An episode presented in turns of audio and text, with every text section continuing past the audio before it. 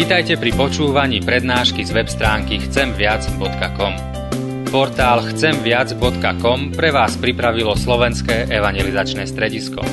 Nech vám táto prednáška poslúži na duchovný rast a múdru orientáciu v živote.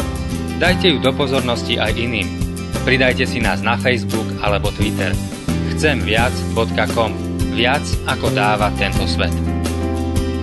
Milí přátelé, bratři a sestry, milí schromáždění, máme Velikonoce, to všichni víme, svátek vzkříšení Ježíše Krista. A pro nás křesťany je to samozřejmě jeden z nesmírně důležitých svátků, ten z nejradostnějších, protože nám přináší obrovskou naději. A asi to možná by ani nebylo třeba, ale dovolte jenom takové rychlé zrekapitulování, co se to vlastně přesně stalo. V pátek jsme si připomínali ukřižování a pohřeb Ježíše Krista. A Bible nám přináší svědectví, že některé z žen se vědomě šly podívat, kde byl Ježíš Kristus a pohřben. Z jednoho prostého důvodu. Protože ho chtěli pomazat vonnými mastmi a takto vzdát mu tu poslední čest. Tak to bylo zvykem. Ale potom přicházela sobota, sabat, den, kdy takovéto aktivity bylo zakázáno dělat, tím více, že byl velký svátek, a tak ženy to musely odložit až na neděli. A v neděli ráno tedy jdou k tomu hrobu, aby zdali takovou jakousi poslední poctu zesnulému. Cestou spolu ještě rozmlouvají a baví se o tom, jak se dostanou do té hrobky, protože ta hrobka byla zavřena velikým, těžkým náhrobním kamenem. Přicházejí k hrobce, k hrobu a zjišťují, že kámen je odvalen. Jsou z toho překvapeny a to překvapení ještě zúročeno tím, že se objeví postava, anděl, zářivá postava, která jim řekne krátké, leč jasné poselství. Není zde, byl vzkříšen. A potom přidává ty instrukce, že tyto ženy mají jít a říct o tom učedníkům. Ženy běží, říkají to učedníkům, který, pro které je to zpráva k neuvěření, přestože Ježíš sám to opakovaně, jak si řekl a napověděl jim, co se stane. A běží k tomu hrobu, dovídáme se o dvou, kteří byli první, a to byl Petr a Jan. Jan byl mladší, doběhl tam první, ale neměl odvahu vstoupit dovnitř. Potom čteme, že Petr vstoupil dovnitř a přesvědčil se, ano, hrob je prázdný. A plátna, kterými bylo přikryto Ježíšovo tělo, jeho hlava, byly poskládány a položeny tam na místě. To byl první, eh, první přesvědčení se o tom, že hrob je prázdný. Ale prázdný hrob to ještě není důkaz vzkříšení. Potom se ovšem setkávají i se vzkříšeným Ježíšem. A zase prvně žena Marie. Kdyby si chtěl někdo ten příběh vymyslet, zinscenovat vzkříšení Ježíše, tak eh, by tento postup byl ten nejhloupější. Vždycky tam jsou ženy jako první a svědectví žen v té době bylo považováno za neplatné. Ale to je jeden z důvodů, které nám jaksi potvrzují věrohodnost toho, že těžko by to někdo takto si vymyšlel. Ale potom čteme, že to nebyly jenom ženy, které ho viděli, Ježíš se ukázal všem učedníkům a Pavel nám říká, že těch, kteří za těch 40 dní, které Ježíš strávil na zemi, bylo více než 500. 500 svědků. A když to Pavel píše v 50. letech, to znamená nějakých 15 let po vzkříšení Ježíše Krista, tak říká, spousta z těch svědků je ještě naživu. Klidně běžte, zeptejte se, že se s ním setkali, že ho viděli živého. Tolik ve záznamu o vzkříšení Pána Ježíše Krista. Toto vzkříšení, tento historický fakt je pro nás zásadní, je pro nás klíčový, protože je zdrojem naděje. Samozřejmě, pro mnohé lidi je to jen legenda. Mnozí tomu nevěří. A jsou takoví, kteří chtěli dokázat, že to je nemožné. A při tom pokusu dokázat nereálnost tohoto záznamu se sami stali křesťany, protože ta evidence byla tak mnoha. Ale o tom dneska hovořit nebudeme. O tom už jsme mluvili v minulosti a pokud by to někoho zajímalo, tak samozřejmě vám mohu doporučit zajímavé věci ke čtení a k přemýšlení. Ale chceme dneska mluvit především o té naději, která z tohoto faktu vzkříšení je a kterou můžeme mít a kterou může mít každý, kdo věří. A dovolte, že k tomu přečtu biblický text. Poprosím vás, abychom se postavili a budu ho číst z prvního listu tesalonickým, první list tesalonickým, čtvrtá kapitola, verše 13 a 14. A tam čteme tato slova.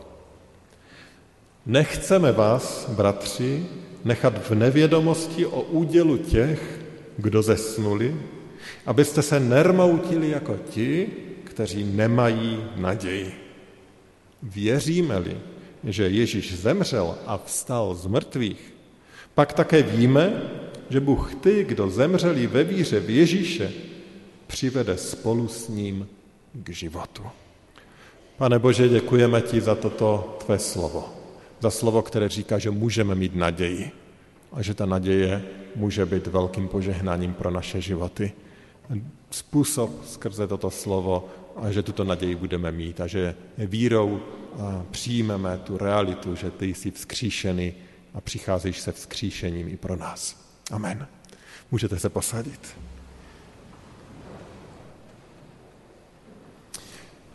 Jak už jsem zmínil, to Kristovo skříšení je spojeno s nadějí.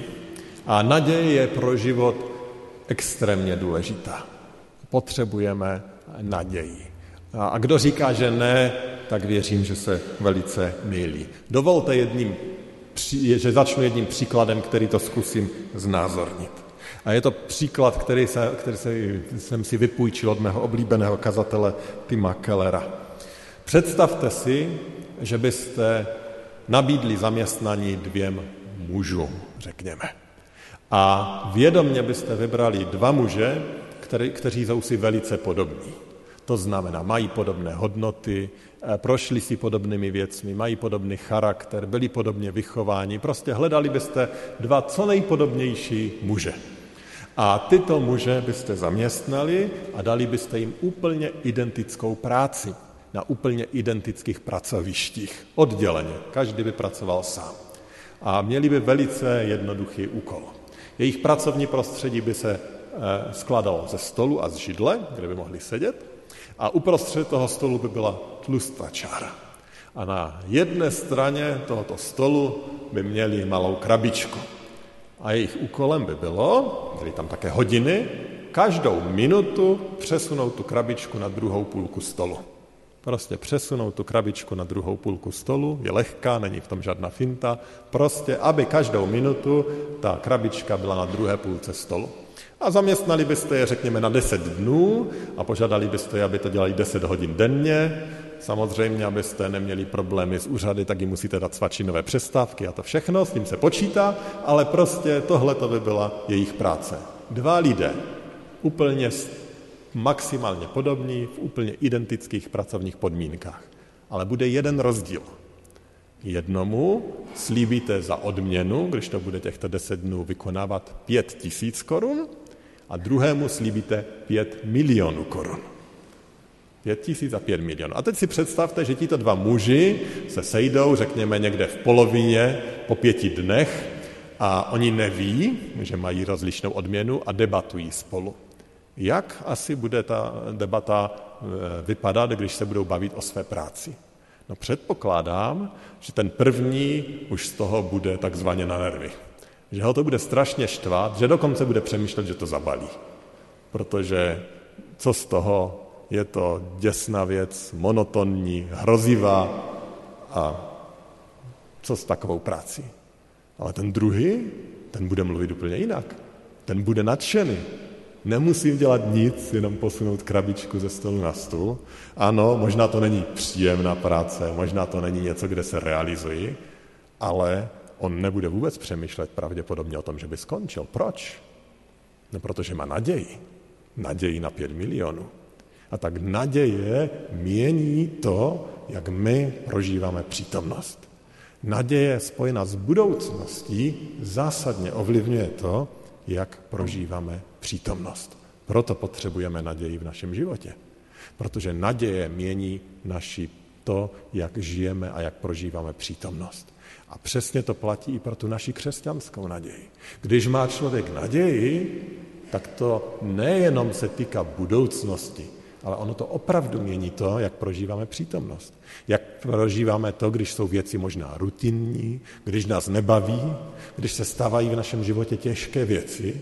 Pokud máme naději a pokud ta naděje je dostatečně silná, tak to úplně mění to, jak budeme tyto věci prožívat.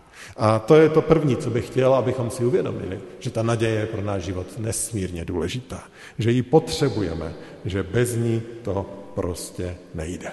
A ta pravda, kterou nám ten text, který jsme přečetli, říká, je ta, že pro nás křesťany tou největší nadějí, tou nadějí, která nejvíce může ovlivnit tu přítomnost, je ta naděje toho, která plyne a která je garantována vzkříšením Ježíše Krista.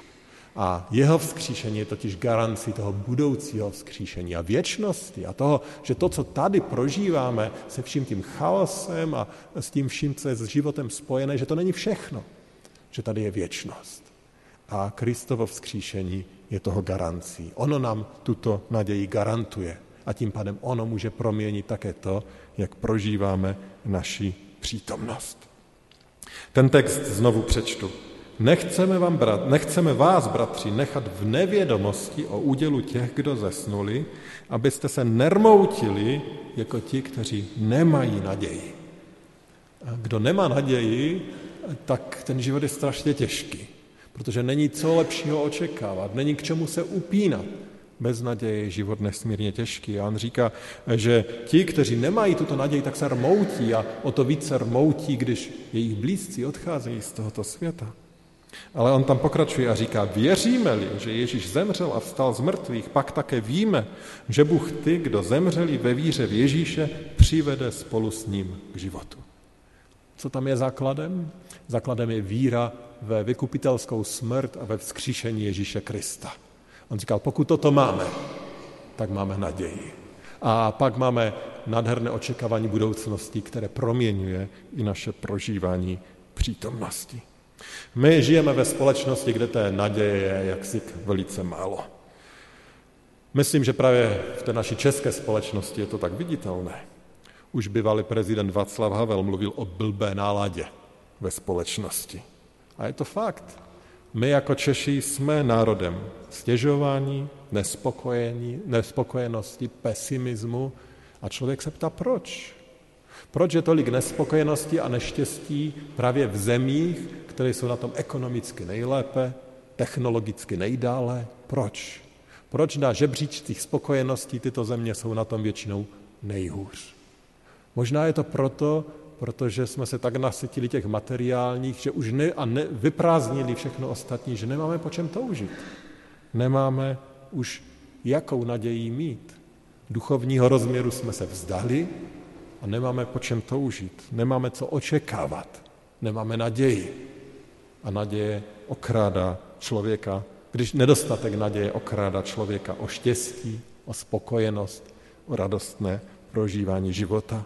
Naopak vede to k zoufalství, té blbé náladě, permanentní nespokojenosti, k životu bez štěstí. A teď jsem mluvil o národu, ale vztáhněme si to na sebe. Jak bychom definovali svůj život? Jsem šťastný, prožívám ten život jaksi radostně a pokojně. A teď se neptám, jestli máme problémy nebo nemáme, Protože ta biblická naděje právě říká, že uprostřed těch problémů a těžkostí můžeme zažívat jakýsi pokoj. Pokoj pramenící z naděje, kterou máme.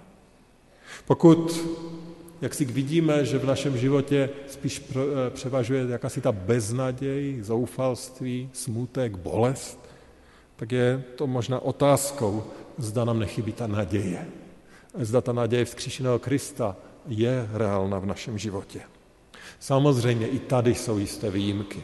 Žijeme ve světě, kde je plno komplikací a tak a lidé, kteří například zápasí s jakousi psychickou nemocí, to mají určitě mnohem složitější a přestože možná objektivně a, a logicky chtějí se držet té naděje, tak to jaksi nejde.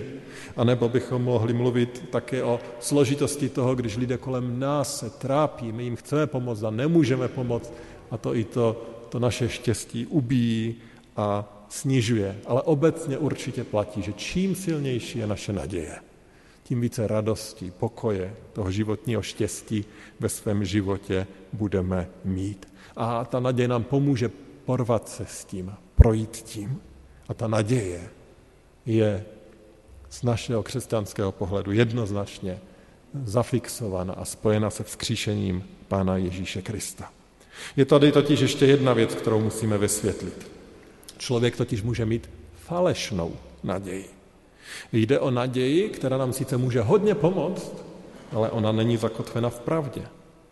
Například, když použiju extrémní příklad, tak mnozí muslimští teroristé jsou hnaní silnou naději toho, že když vykonají mučednický čin, čeká je na věčnosti odměna v podobě 72 stále přístupných panem.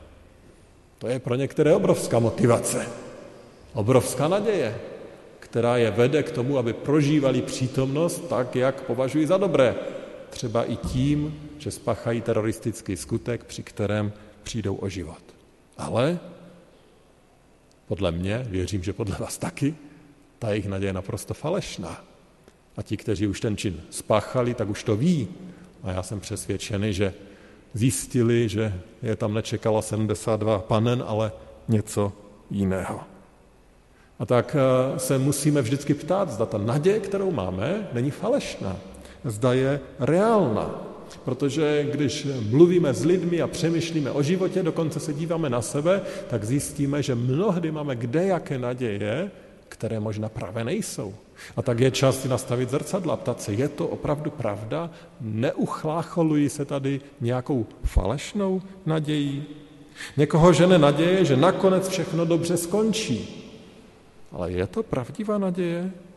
Já jsem přesvědčen, že ne, že zdaleka ne všechno dobře skončí, že mnoho věcí skončí špatně, mnoho lidí skončí špatně. E, někteří e, lidé se uspokojují jakousi myšlenkou, že uh, už brzy bude lépe. Třeba taková jakási naděje. Už brzy bude lépe. Možná třeba ti, kteří eh, celý svůj život investují do toho, nebo investují energii do toho, aby rozjeli třeba jakýsi biznis a řeknou, rodino, vydržte to, teď nebudete mít manžela, nebudete mít tátu, ale už brzo bude lépe. A život uteče a lépe třeba nikdy není. I tohle může být falešná naděje. Někdo může být, eh, nebo další taková falešná naděje, která stojí na vratkých nohách, je naděje, kdy si říkáme, no teď to vydržíme a pak si užijeme důchod. No a kolik je těch, kteří si ten důchod nikdy neužijí? To taky není reálná naděje. Další naděje, která je často falešná, je ujištěním, kterým se někdy třeba po, potěšují pozůstalí a obecně se říká, no teď už mu je dobře. Ale je opravdu každému dobře po tom, co umřel? Skončilo už trápení všech? Já si myslím, že to není obecná pravda. A že mnohdy je toto použito k utišení našeho nitra, ale ve skutečnosti je to falešná naděje, kterou si dáváme. A tak nás chci povzbudit, abychom se ptali, zda ty naděje, které si klademe, jsou opravdu pravé. A teď vím, že to může být do jisté míry i bolavé, protože když člověk zjistí, že se drží falešné naděje, tak ho to může vést k zoufalství, ale je tady jedna dobrá alternativa. Chytit se naděje, která falešná není, která je reálná, která je pravá a která je garantovaná vzkříšeným Ježíšem Kristem. A to je naděje, která říká, že Bůh si nás zamiloval, že Bůh za nás záleží, že nejsme ničím, že nejsme náhodou, že nejsme eh, něčím, co je tady poháněno větrem z jedné strany na druhé a že tady chvíli jsme, chvíli nejsme, že si s náma osud zahrává, ne. Je tady Pán Bůh, který má všecko ve svých rukou, který věci řídí a který si nás zamiloval tolik, že sám sebe dal, za nás zemřel, je vzkříšený a nabízí nám věčnost v dokonalosti u něj. To je podstata křesťanské naděje. Ve vzkříšeném Kristu je naděje, která nám dá sílu přecházet i přítomnosti a zvládat tu přítomnost, jakkoliv může být těžká. A k této naději se potřebujeme vracet. Je to tady to druhé, co tady vlastně bych chtěl zdůraznit. To první byla ta jistá pravda, že ve vzkříšeném Kristu je naše naděje a to druhá je teda taková výzva, abychom žili jako lidi naděje, jako lidé naděje. Už jsem řekl opakovaně, že garantem té naší naděje je Kristovo vzkříšení, ale tady také musíme říct, že není automatickým garantem pro, pro každého. My víme, že je garantem jenom pro ty, kteří jsou čistí a dokonalí, ale nikdo z nás takový není. Tak tou naší jedinou nadějí je to, že jsme byli očištěni, že jsme byli nazváni božími dětmi přes samotného Ježíše Krista. A pokud je to pravda o nás, pak máme jistotu v té naději, kterou nám nabízí Ježíš Kristus. Pak jemu patříme. A pokud to náhodou pravda o nás není, tak i dneska znovu se před ním člověk může sklonit a říct, pane Bože, chci s tebou počítat. Možná tomu všemu nerozumím, možná to všechno nechápu, ale prosím tě, smiluj se nade mnou a buď pánem mého života, buď tím garantem, tou jistotou do budoucnosti, pomoz mi zvládat přítomnost, tou naději, která vychází, která vychází od tebe. A pokud to o vás platí, že patříte Pánu Ježíši Kristu, tak z druhé strany máme jakousi povinnost, abychom se dívali na svůj život, tak jak nás vyzývá ten text. Abychom nežili jako ti, kteří nemají naději. Aby bylo vidět rozdíl. Aby bylo vidět, že máme naději v tom, který je jistý. A jak jsem řekl, že nebo můžeme říct, že čím jistější jsme si tou nadějí, tím více se to projeví v našem životě. A tak když lidé eh, to nevidí v našem životě, tak mají právo pochybovat o té naší naději, o těch garancích, které máme. A tak je to výzva pro to, abychom žili tak, aby ta naděje byla vidět. Aby ji viděli naše děti, aby ji viděli členové našich rodin, aby ji viděli ti, kteří jsou kolem nás, aby ji viděli naši sousedé, aby ji viděli naši spolupracovníci, že opravdu máme naději a že ta naděje opravdu proměňuje to, jak prožíváme dnešek. A potom na druhé straně, když přicházejí ty těžké chvíle, ty náročné chvíle, nejrůznějších zkoušek, bolestí, odchodu našich blízkých, nemocí, trápení, vztahových krizí, tak kež nám Pán Bůh dá sílu, abychom právě mohli utíkat tam, kde je ta garance té naše naděje, ke vzkříšenému Ježíši, ke kříži a k prázdnému hrobu. V těch chvílích si připomínejme znovu a znovu, že si nás opravdu tak zamiloval, že podstoupil všechno to utrpení a kříž pro nás, abychom zvládli i ty okamžiky, kterými procházíme, abychom jednou mohli být u něj a radovat se z jeho věčnosti. Dovolte, že znovu připomenu ten text. Nechceme vás, bratři, nechat v nevědomosti o údělu těch, kdo zesnuli, abyste se nermoutili jako ti, kteří nemají naději. Věříme-li, že Ježíš zemřel a vstal z mrtvých, pak také víme, že Bůh ty, kdo zemřeli ve víře v Ježíše Krista, přivede spolu s ním k životu. Pak také víme, můžeme se na to spolehnout, že on přivede k životu ty, kteří ve víře odešli z tohoto světa. Máme naději, která se týká vlastně té nejtragičtější události našeho života, to naší smrti. Tu nám tady Ježíš garantuje. A když máme naději pro den smrti, tak jistě máme naději i pro každý den, ať už přinese cokoliv. A tak žijeme touto nadějí a zároveň neustávejme v modlitbách za ty, kteří tuto naději nemají, kteří možná pohrdli, nebo se vydali zlou cestou, nebo kteří se s ní třeba ještě nikdy nesetkali. Protože takové lidi máme kolem sebe. To Kristovo vzkříšení je garantem naší naděje. Nemusíme tedy propadat zoufalství, ale očima upřenými na vzkříšeného Krista. A teď nemyslím jen ten obraz, který je krásný a symbolický, ale kež ty naše duchovní oči jsou upřeny na vzkříšeného Krista a kež bojujeme ten dobrý boj víry. Právě to naše svědectví, toho spolehnutí se, to naděje, může být to, co bude požehnáním pro ty, kteří jsou kolem nás. Bratři a sestry, máme naději ta naděje není, není falešná. Je zakotvena v Kristově vzkříšení. A dnešní den je dnem oslavy tohoto vzkříšení. Kež tedy z našich srdcí plyne ten chvalospěv vděčnosti za to, co si dnes připomínáme. Kež slavíme pořádně dneska, zítra, protože Kristovo vzkříšení je tím největším darem, který jsme mohli dostat. Amen. Pane Bože, děkujeme ti za to, že tvé poselství je jasné a nenechává nás na pochybách. Žijeme ve světě mnohých chaosů, mnohých nejistot, mnohých bolestí, mnohých strádání. Děkujeme ti za svědky, kteří dosvědčovali, že hrob je prázdný, že jsi vzkříšený, že jsi opravdu božím synem. Děkuji ti za to, že my se o tom můžeme přesvědčovat i v našich vlastních životech. Že jsme mohli zakusit tvoji přítomnost, tvoji pomoc, tvoji podporu, to, že jsi reálný. A tak tě prosím, abychom na tebe spoléhali. Nejen když je dobře, nejen ve velikonoční neděli, ale v každý den. Abychom se vraceli k tomuto prázdnému hrobu a připomínali si, že tvé vzkříšení je naší nadějí. Kež bychom se té naději drželi, kež bychom ji žili a kež bychom ji uměli předávat a ukazovat i druhým. Ty sám nám k tomu dej sílu. Ale prosím tě i kde, o kde jaké možná falešné naděje, možná drobné, ty, které se cpou do našich životů. Dej nám milost je pojmenovat, dej nám milost je odmítnout a dej nám milost vracet se k tomu, co je reálné, co je pravé, k tomu, co je garantované tebe, tebou a tvou velikou obětí. Posilni nás v tom a buď s náma, když chceme slavit a radovat se z tvého vzkříšení. Amen.